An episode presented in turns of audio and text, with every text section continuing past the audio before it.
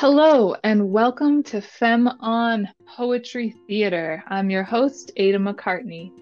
Each episode features an interview with a fellow poet wherein we exchange news, share work, speak on inspiration, and dialogue about the process of etymological transformation. Thank you for joining us. Hello, and welcome to the Fem on Poetry Theater. My name is Ada, and today I'm here with somebody that I've been wanting to talk a little bit more with since um, the summer of 2020 when we were tossed together in a Zoom graduate orientation. And so, without further ado, Rosie, hello. Hi, thank you so much for having me. I am so excited to be on this podcast.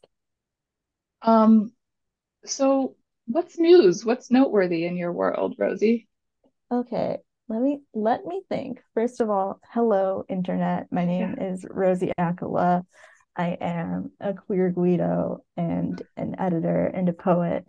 And um, lately I have been paying my rent by ghostwriting romance novels, which is a hilarious exercise in like desire because you learn that like the fantasy of a romance novel is the idea of having a partner that like listens to you and like respects your needs emotionally and sexually. You're like like that's it. That's the hinge that every romance novel sort of works on.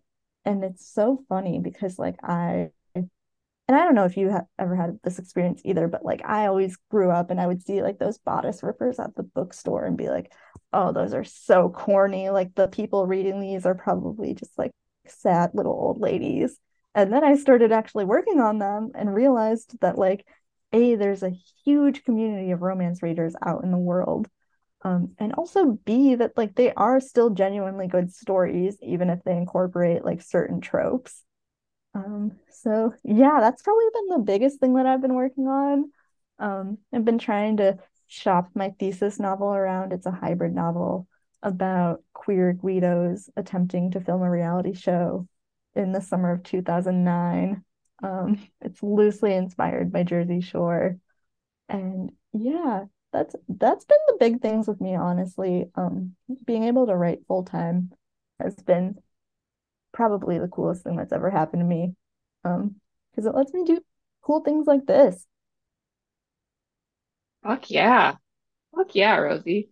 Um I I love what you're saying about about the hinge of romance novels and it makes me want to go to the grocery store and just pick up the first one I see and read it. Um somebody buy this novel. It has to be in the world.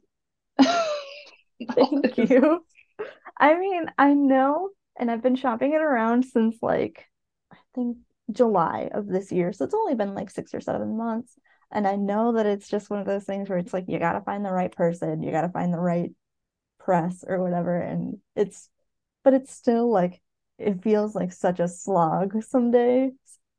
But it, that's like the eternal struggle, like Sisyphean struggle of being a writer, right? Is this mm-hmm. idea that like you have this thing that only you could have written and then you fling it out into the world and then someone even just like one person just like catches it but yeah and there's that that very real sort of umbilical cord that has to get cut once yes.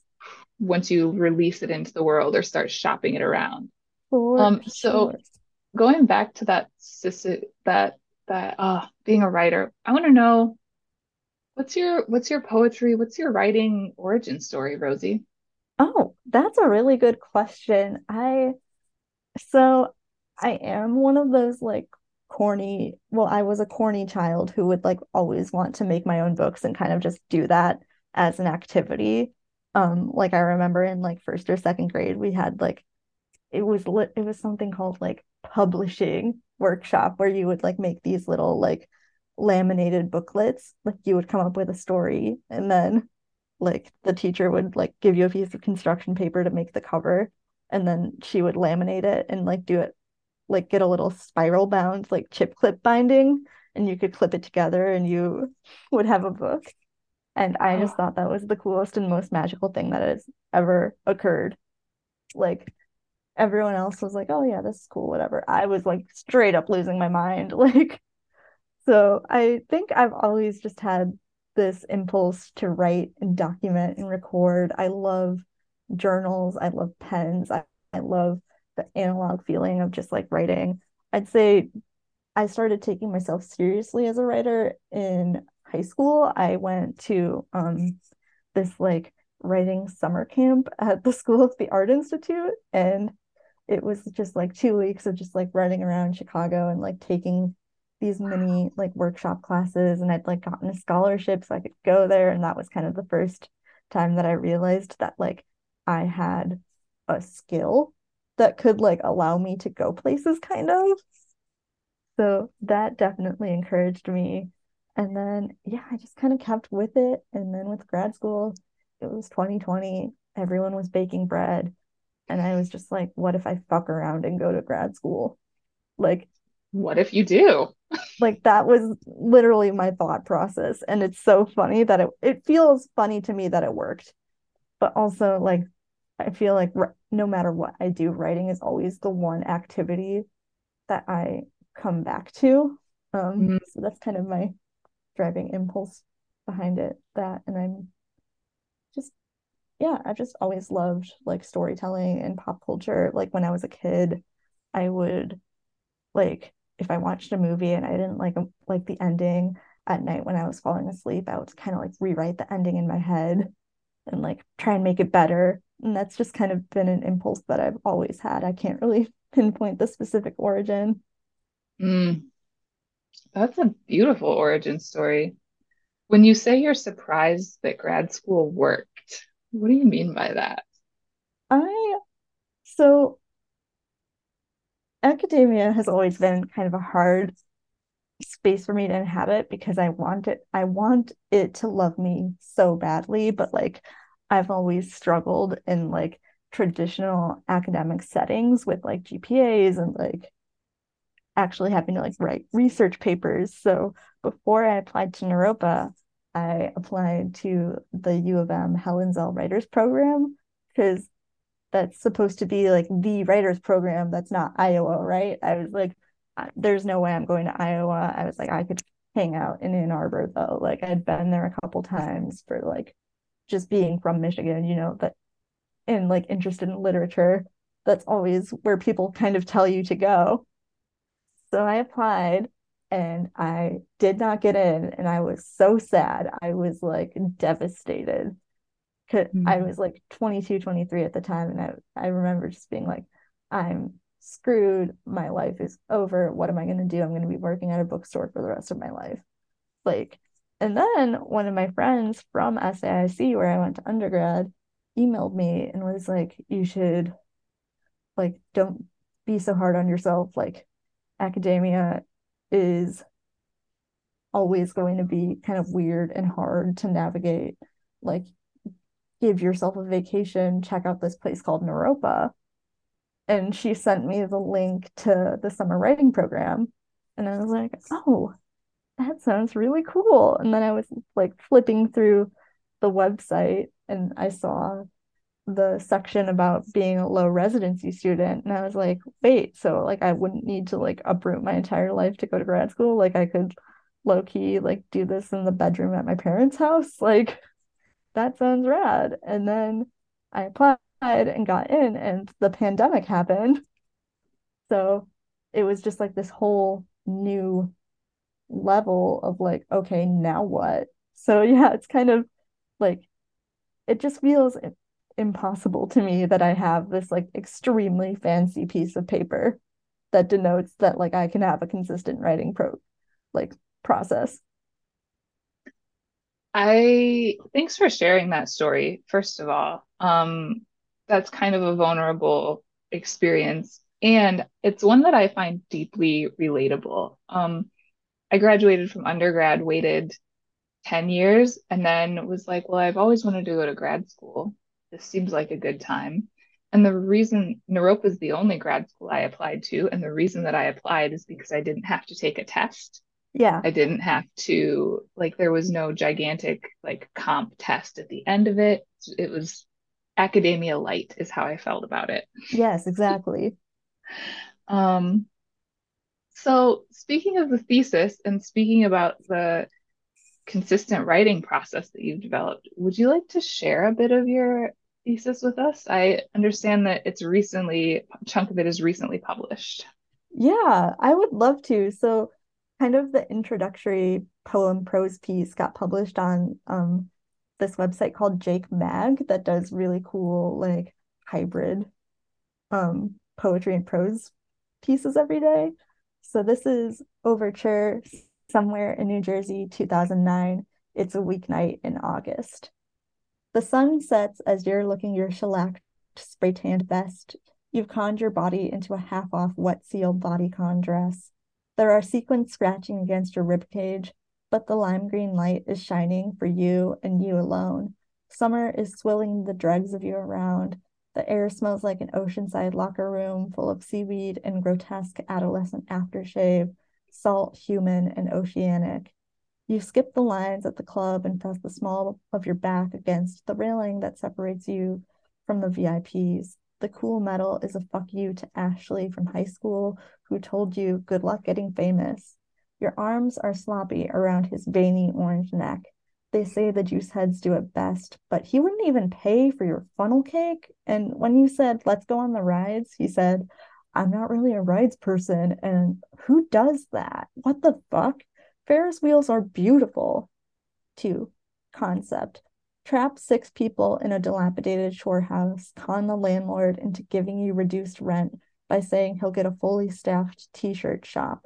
Lure them all with promises of love in a closet full of complimentary bedazzled track suits. Slip condoms like mints under their pillows. Cut the Wi Fi, but keep the Costco sized bottles of tequila flowing. Bring a camera. Real love's a hungover errand. It's Sunday morning, you're doing laundry, and the lights are too loud. The, the washing machines are wheezing emphysemic, painted the same dull pink as diseased gums. You're wearing old track shorts from high school with saggy elastic and a rad- ratty sweatshirt. Who knows if you would have been friends then, but she hands you an iced coffee now. There's bronzer streaking down your cheeks. Your new phone is a limp brick in your hand. You've got a boyfriend and he cheats. The summer stretches out before you like a t shirt on a heat press. You run towards the tide, hand in hand. She scratches your palm with a dazzling talon of an acrylic nail. It feels like a blood oath. I love you more than anyone I've ever known. When Joey's hand brushes the space between the bottom of Giuseppe's ribcage and his waist, he brushes it off the same way he shrugs on his t- tank top. Giuseppe's girlfriend is being a real bitch. She asked if you could move a couch this weekend. He says, hire some movers, but then he's thinking about the space between spit and sweat and skin. They're at the gum, the gym, and Joey's guzzling a purple Powerade. The tarnished glimmer of a chain that his uncle gave you on his 10th birthday says, This is not how a man should be. But they're sitting side by side at the barber shop, studying the crinkle of sunburn around the shell of his ears. His girlfriend texts him, but his phone's on mute. The scissors snip. They promise not to snitch. Mm. So yeah. I love the musicality and the rhythm of that passage. Thank you. Um, but just the beyond the action that's happening, beyond the images that you're conjuring, the cadence and the the flow and the pull of alliteration just I don't know, it feels like the waves of the of the Atlantic uh, crashing against the shore. Um, so how did this project evolve from a glimmer of inspiration to to what it is now? So it started as a prompt that I had in a class that was about to write a sonnet about something that someone wouldn't typically write a sonnet about. They wanted something low culture. So at the time, I was like my way that I was decompressing after like seven hours of Zoom class is that like every night I would watch old episodes of Jersey Shore because it was like the summer of 2021. So things were just starting to open up again. And I told myself that I wanted to have a Jersey Shore summer and just experience like this level of like feral tequila joy that I craved and missed from being like pre-pandemic, you know, like no one would make jungle juice now and it was something that I just kind of missed in this really weird way. So I wrote a sonnet called Gym Tan Sonnet and it sort of snowballed because then there was a different prompt in the following week and it was like write a longer prose piece about something related to pop culture and i was like oh shit what if i take my weird guido sonnet and i turn it into a prose piece. And then i just sort of kept going and i got this idea of like characters. Like what if it was like a choose your own adventure book where it's like written in second person and you sort of have to like navigate this world of reality TV and what's private and hidden? And also like then I started thinking about like homoeroticism and like Italian American communities and how like Italian dudes will have these deep beautiful friendships with other men and still be really homophobic. And then I was like, well, but what if they were actually like in love? Like, what would have, how would Jersey Shore sort of have changed if there was this like queer element to it? So that's when I added the romance with Joey and Giuseppe. And it became this larger project about not only reality TV and how it functions and how it sort of feeds on the on the stories that we tell ourselves about ourselves but like this investigation of like toxic masculinity within the Italian American community and also like within reality TV. Mm-hmm. So yeah, it's a whole big sludgy mess.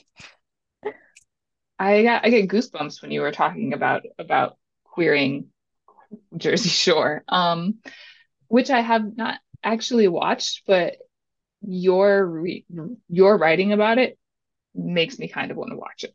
Um, and so I'm I'm curious to started as a sonnet, morphed into a prose poem. How did you come to the place of following this flow of hybridity versus saying I'm going to make this a fiction novel. I'm going to make this a romance. I'm going to make it a book of poetry. What how did you how did you stay yeah. true to that like genre bending, genre queering impulse in a world that doesn't like queering genres?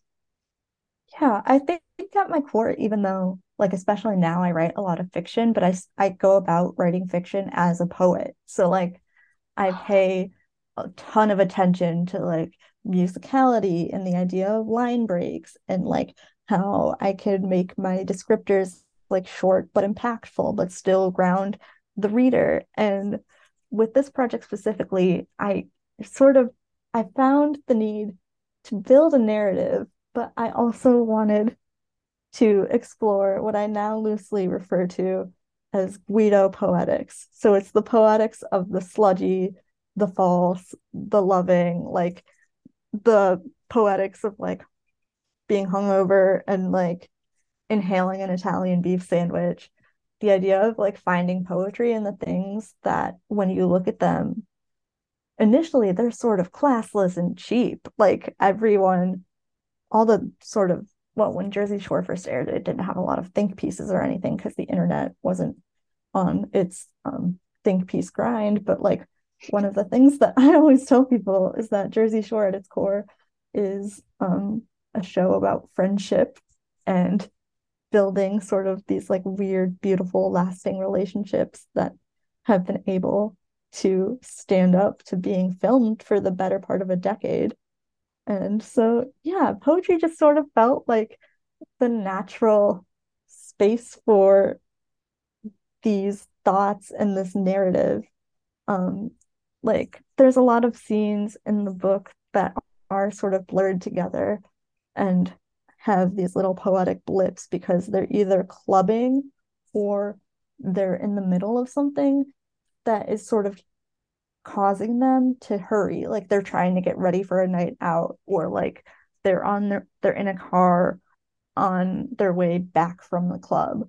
So it's like these moments that are captured in smaller glimpses that sort of collage together rather than um like a linear narrative. Because like when you think back on like a really good night out you don't tend to think about it as we went to point A to point B and then we stopped here. It all sort of um try like blends together.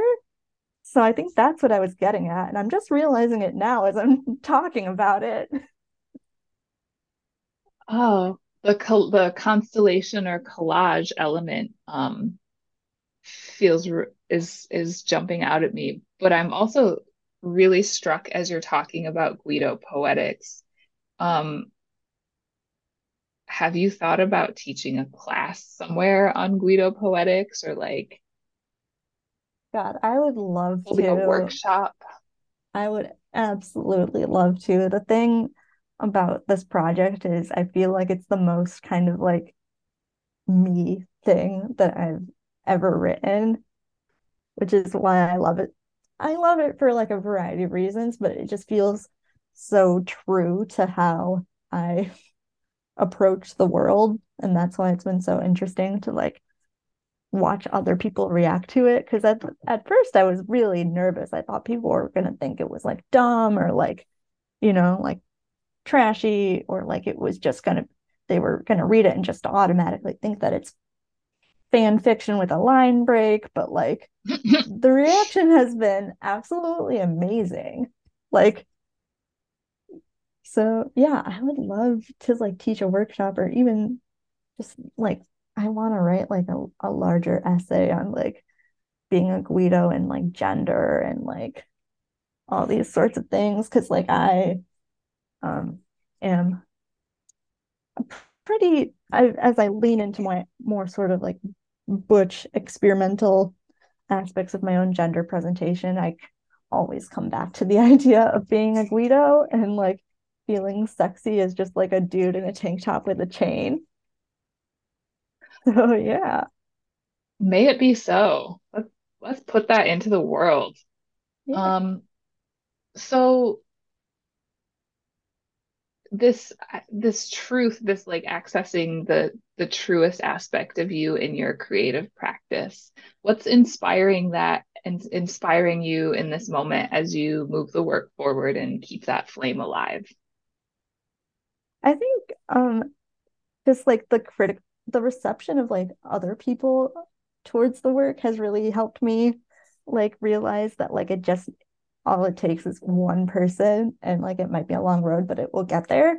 Um like you know even like I let my mom read a little bit of it and she's like oh my god like this is cool. Like she's not a poetry person at all. Just like the reception from people that aren't necessarily poetry people or even people who wouldn't pick up a hybrid novel has been so encouraging even like I've talked about it on like TikTok a couple times and people have been like, wait, that's a sick idea. Just like complete strangers. Like, so that is so encouraging because like so much of writing, you just feel like you're like yelling into the void, you know? Indeed, indeed I do. Um, so continuing Guido Poetics, putting a workshop in the world, where where else is the practice taking you? What do you what are you visioning? Do you want to share any of your visionings or imaginings or hopes or questions about it? And Yeah, I would. So I really would love to teach more like workshop style, like even just like classes for like an afternoon or two. I do a lot of like zine making and book making. So I've been starting to teach like smaller, just like afternoon long zine workshops about like poetry and collage and like DIY bookmaking practices because like I love that aspect of publishing and like zines as like a vehicle for like self-empowerment. Um, and especially like I've found that I love working with like I'd say like tweens to teens, like middle schoolers and up, like they really, really once they realize that it's a book that they can make and they can put literally anything in it, they get so excited and it's really cool to watch. So I'm definitely trying to do more of that. And also just like now I feel like I'm starting to pick up like more actual like performance gigs. In my earlier 20s, I was definitely very much like I want to be a poet who performs, and that's what I want to do. Um, but with this project, I was kind of like keeping it close to the vest for a while just because it was kind of hard to explain at first. Like with my quote unquote like normal poems that aren't part of this project, it's really easy to just kind of go to an open mic and like read a little piece or two. But like with this, like sometimes you do kind of have to give that preamble. So I'm starting to do more shows. I'm I have a gig coming up with your pal Jess Kramer on March 4, and I'm so excited. Everyone in Michigan turn out for that. It's going to be great. I'm going to be reading poems be- between sets, which is actually my favorite way to read is to be sort of like the poetry sandwich between musicians because I I think it like helps people like move between sets and it helps kind of dispel the awkwardness of like waiting for the next band. Mm. And so I'm doing that. And then I'm reading, my friend runs a DIY space, and I'm reading some poems at a variety show that he's putting on. So it's going to be me and another poet, and then a couple musicians. I think there's going to be an actual clown. Um, so yeah, I've just been moving more comfortably into like a performative space with this work and that's been really encouraging and then still just kind of like continuing to submit to like chapbook contests and all sorts of basically whatever I can scrounge up but yeah um I don't think this episode will be out yet by March 4th. I'm realizing that we're actually getting quite close to March um at this juncture but um even so I mm, a variety show with a clown. I want to see yeah. that show. But I I'd like to go back to what you were saying about publishing and and zine making and I'm curious about as you're shopping around on the one hand as you're shopping around your manuscript and sort of seeing what feels like a good fit and on the other hand teaching zine making workshops how are you how are you experiencing the like world and business and process of publishing? What's like what's coming up? How are you feeling about it? Yeah. That's a super interesting question. I so I go back and forth because part of me is like I want to be able to so I have a really strange relationship with publishing because not only do I make zines, I worked as a bookseller for 4 years. So I am familiar with NetGalley. I'm familiar with the process of like getting advanced copies and like I so I know like the business business side of it kind of. Um and I know all about like Ingram is the website that most retailers for independent bookstores use to like get books.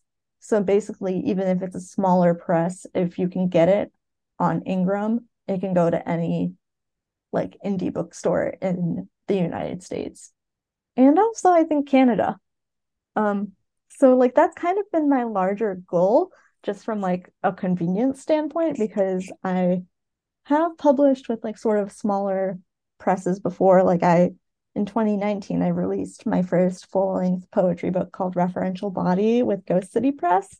Um and that's been amazing. If you know anyone that's looking to start publishing their work and wants to go the small press route, I cannot recommend Ghost City enough.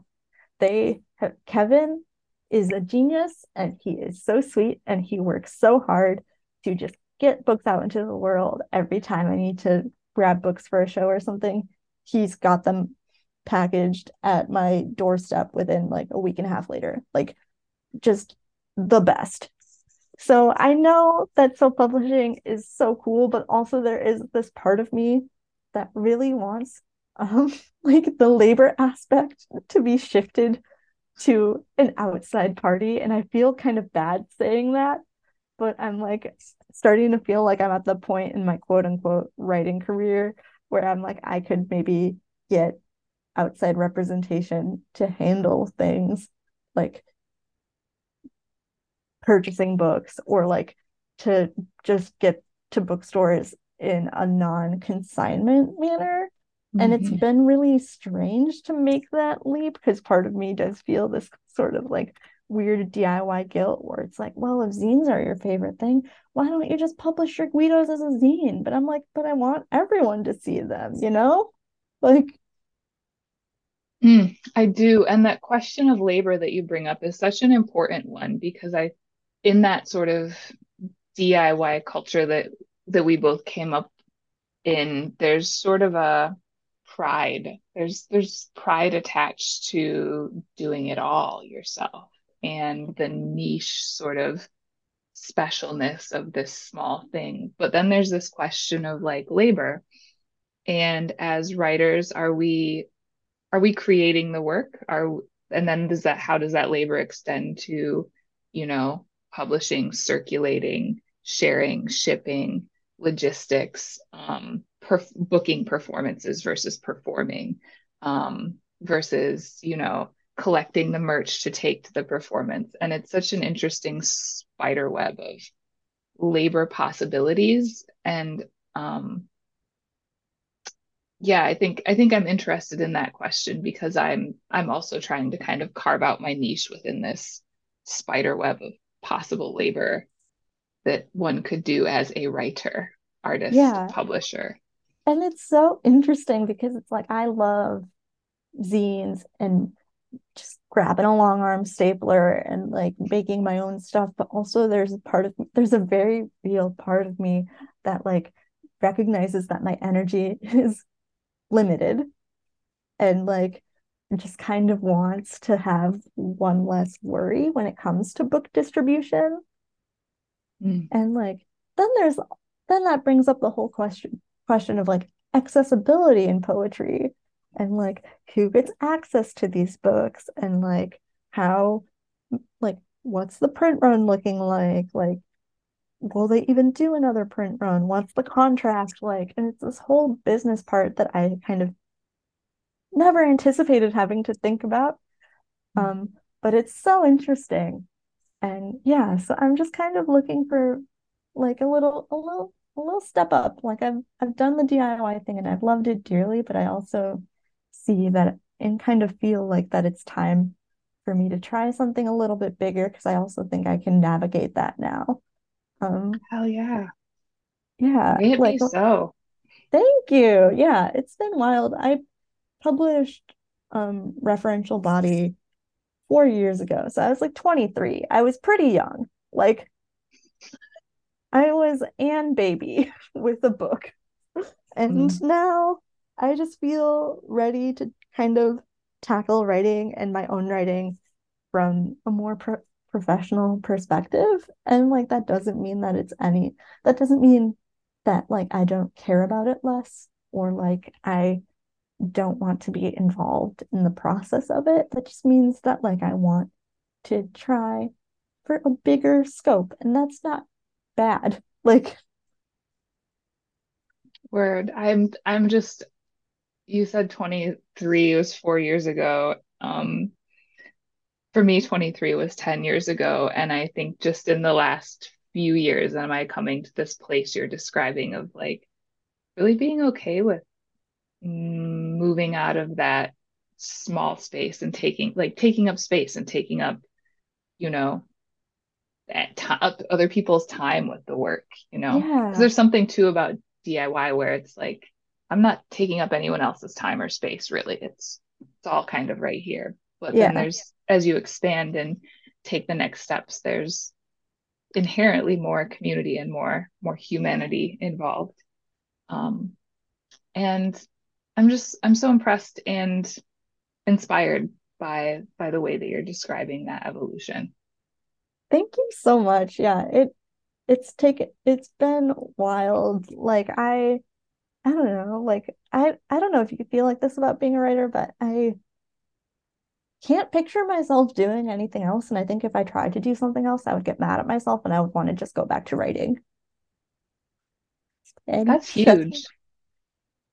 That's yeah, huge. like it's so yeah, it's just it's so funny, even with ghostwriting, just like being able to flex the actual muscle of being like, I am writing, this is what I'm doing with my time, even if it's just like a cheesy romance novel, has been so cool and like healing because it feels like that's the thing that I'm quote unquote supposed to be doing. Mm. The thing that you're supposed to be doing. I love that. Rosie, where can people on the World Wide Web who might be listening to this interview find you? How can they support your work? Yeah. Okay. So, corny small infomercial. I actually started a, a Substack to talk about writing and collage and journaling. I pitch it as a digital crafts corner. So it's like the craft of writing, but also like I do like monthly like journaling and collage prompts. Um, it's called the Row Zone. And I made the logo for it on Canva. And you can also follow me on Instagram. It's at Rosie Accola, A C C O L A. And then I can send you the link to um, my first poetry book. You can buy it on the Ghost City Press website. It's turning four, it's a preschooler. It, it feels weird. But um, yeah. Um, these are going to be some juicy show notes. Make sure you check out all of all of Rosie's links. Um, I know you said you have a TikTok as well. Yes, is that is that somewhere people can connect with you? You can totally reach out to me on the Clock app. It is, I so the bookstore that I used to work at, um, we went viral on TikTok. Yeah.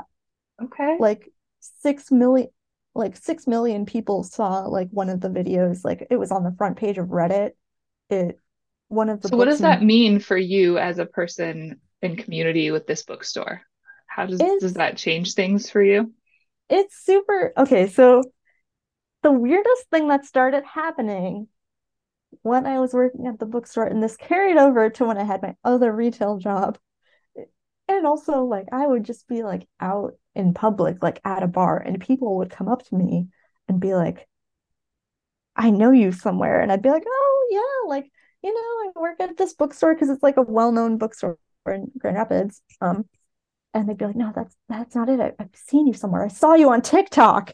it be like so funny. And they'd be like, I love your book recommendations. And I would just be like, like we would both be freaking out because I'd be like, what what is even happening? Like that's incredible. Local celebrity. So thank you, TikTok.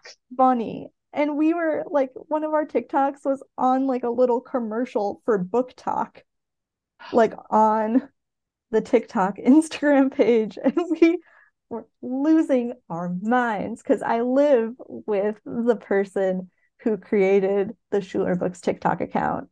Um, that's my roommate. So we're like, it was so funny. I like tagged her in it. And then I went in the comments and I was like, oh, you should thank um, at Haley for the Schuler Books TikTok because she is a genius. Um, yeah, it's TikTok is so wild, but it's also wonderful in a way because there is it's genuinely like I feel like there's the aesthetic of BookTok where like people really want to like have like cool colored sticky notes and like there is sort of like a 10 to 15 fiction books that are in rotation there but then there's like lesbian BookTok and like queer BookTok and like it's an amazing community of readers that like is just available mm. You may have just sold me on getting a tiktok account honestly that al- the algorithm is creepy good too like once it figures out what you like like my little like landing page is all just like it's like lesbian books writing prompts like videos of guinea pigs hanging out. Like it's what so, a combo. It's like the holy trinity. It's really it's such a wild hunk of the internet. And I actually would recommend it for people that like to read and like to talk about reading. Because yeah, like anyone can talk about their favorite books. And I think that's cool. I know some people are like, TikTok is ruining reading because everyone's just like reading the same five Colleen Hoover books. And it's like, and anything ruin reading that's getting more people to read? No, exactly.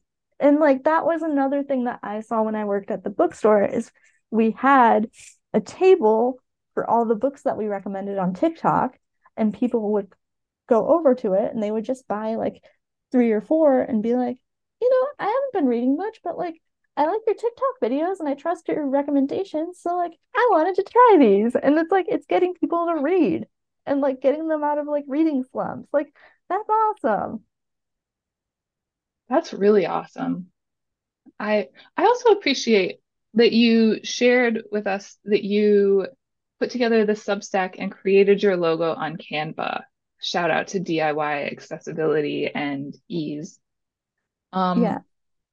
And I'm curious for this is very, very personal, very personally as I'm considering the various options. I want to know why you went with Substack versus Medium versus Patreon and all of the other possibilities out there. Why Substack?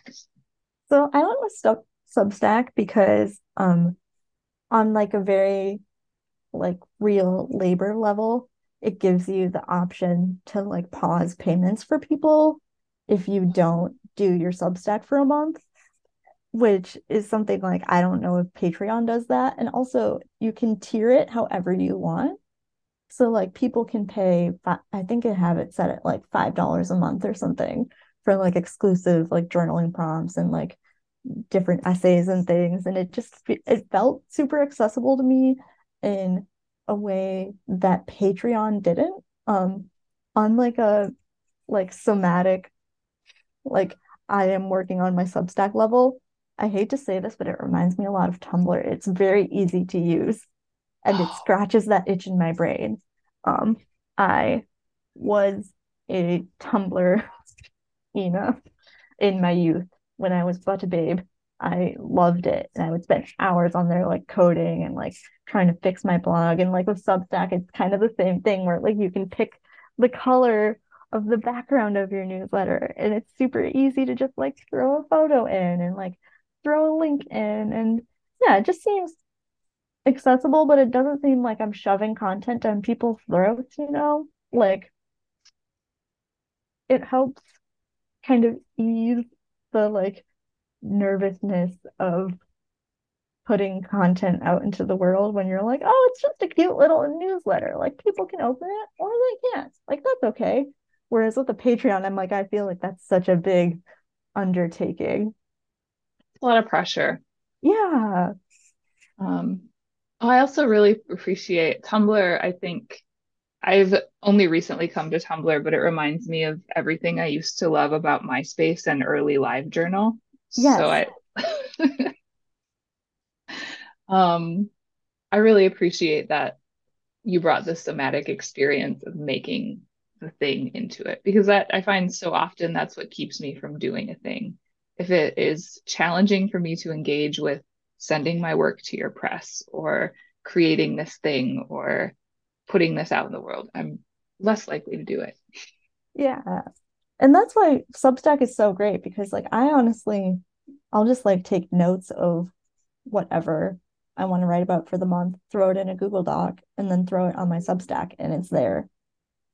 Like it takes maybe if I don't have everything planned, it takes maybe an hour to like fix it up and like put the headings on and like you can insert little boxes that like tell people to subscribe if they haven't already and like all that good stuff. And it's very it's very user friendly and i am fundamentally bad at the internet. Um i am bad at tiktok. I i don't know how to do like my roommate knows how to do like all the filters and like all the different editing techniques and stuff. I only know how to talk at a camera that's enough yeah um and I'm kind of on that. I'm on that that level um, with the internet. I'm pretty happy to be on that level with the internet.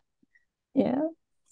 Um, Rosie, uh, we're coming to coming to the end of our recorded time together for this podcast episode, and it's just been such a an utter joy talking with you. Thank um, you so much. Is there anything else that you want to share, leave us with, ask, put out into the world while we're here? I do not. Okay, this is going to sound extremely dumb, but one no of your questions thing. was like, what objects have been inspiring you lately? Yeah. Yesterday, did you see the very teeny tiny zine that American Girl the American Girl doll that with, makes zines? Yes, I have been thinking about that nonstop. And I recognize it's been it's made me recognize that like A, I'm old. Um, and B, it's like it's so cute because it's just the teeniest little doll-sized zine that you can purchase it. And it's like absolutely precious. And I am just so excited for like the next round of nine year olds to just get really excited about stapling books together. Like that just makes my heart so happy. like I just I can't imagine how much my 10 year old self would have lost her mind in, you know, 1998 if my American Girl doll had had zines. No, exactly. if I had known I, that I could make doll sized zines. I would have lost my entire mind because, like, I don't know. I feel like all of the other American Girl dolls are like they've either been through like a famine, like Kirsten, or like they're like really athletic. Like, I remember when I was a kid, like, all of the girls of the year were like dancers or like ice skaters. And this one just like hangs out and makes zines. And like, I'm like, that's so rad. Mm. Good job, American Girl. Good job. Oh my gosh. Rosie, thank you for bringing that up. Yeah. thank you. All right, everybody. Subscribe to Rosie's Substack. Check out these juicy show notes and um, go get yourself a zine making American Girl doll.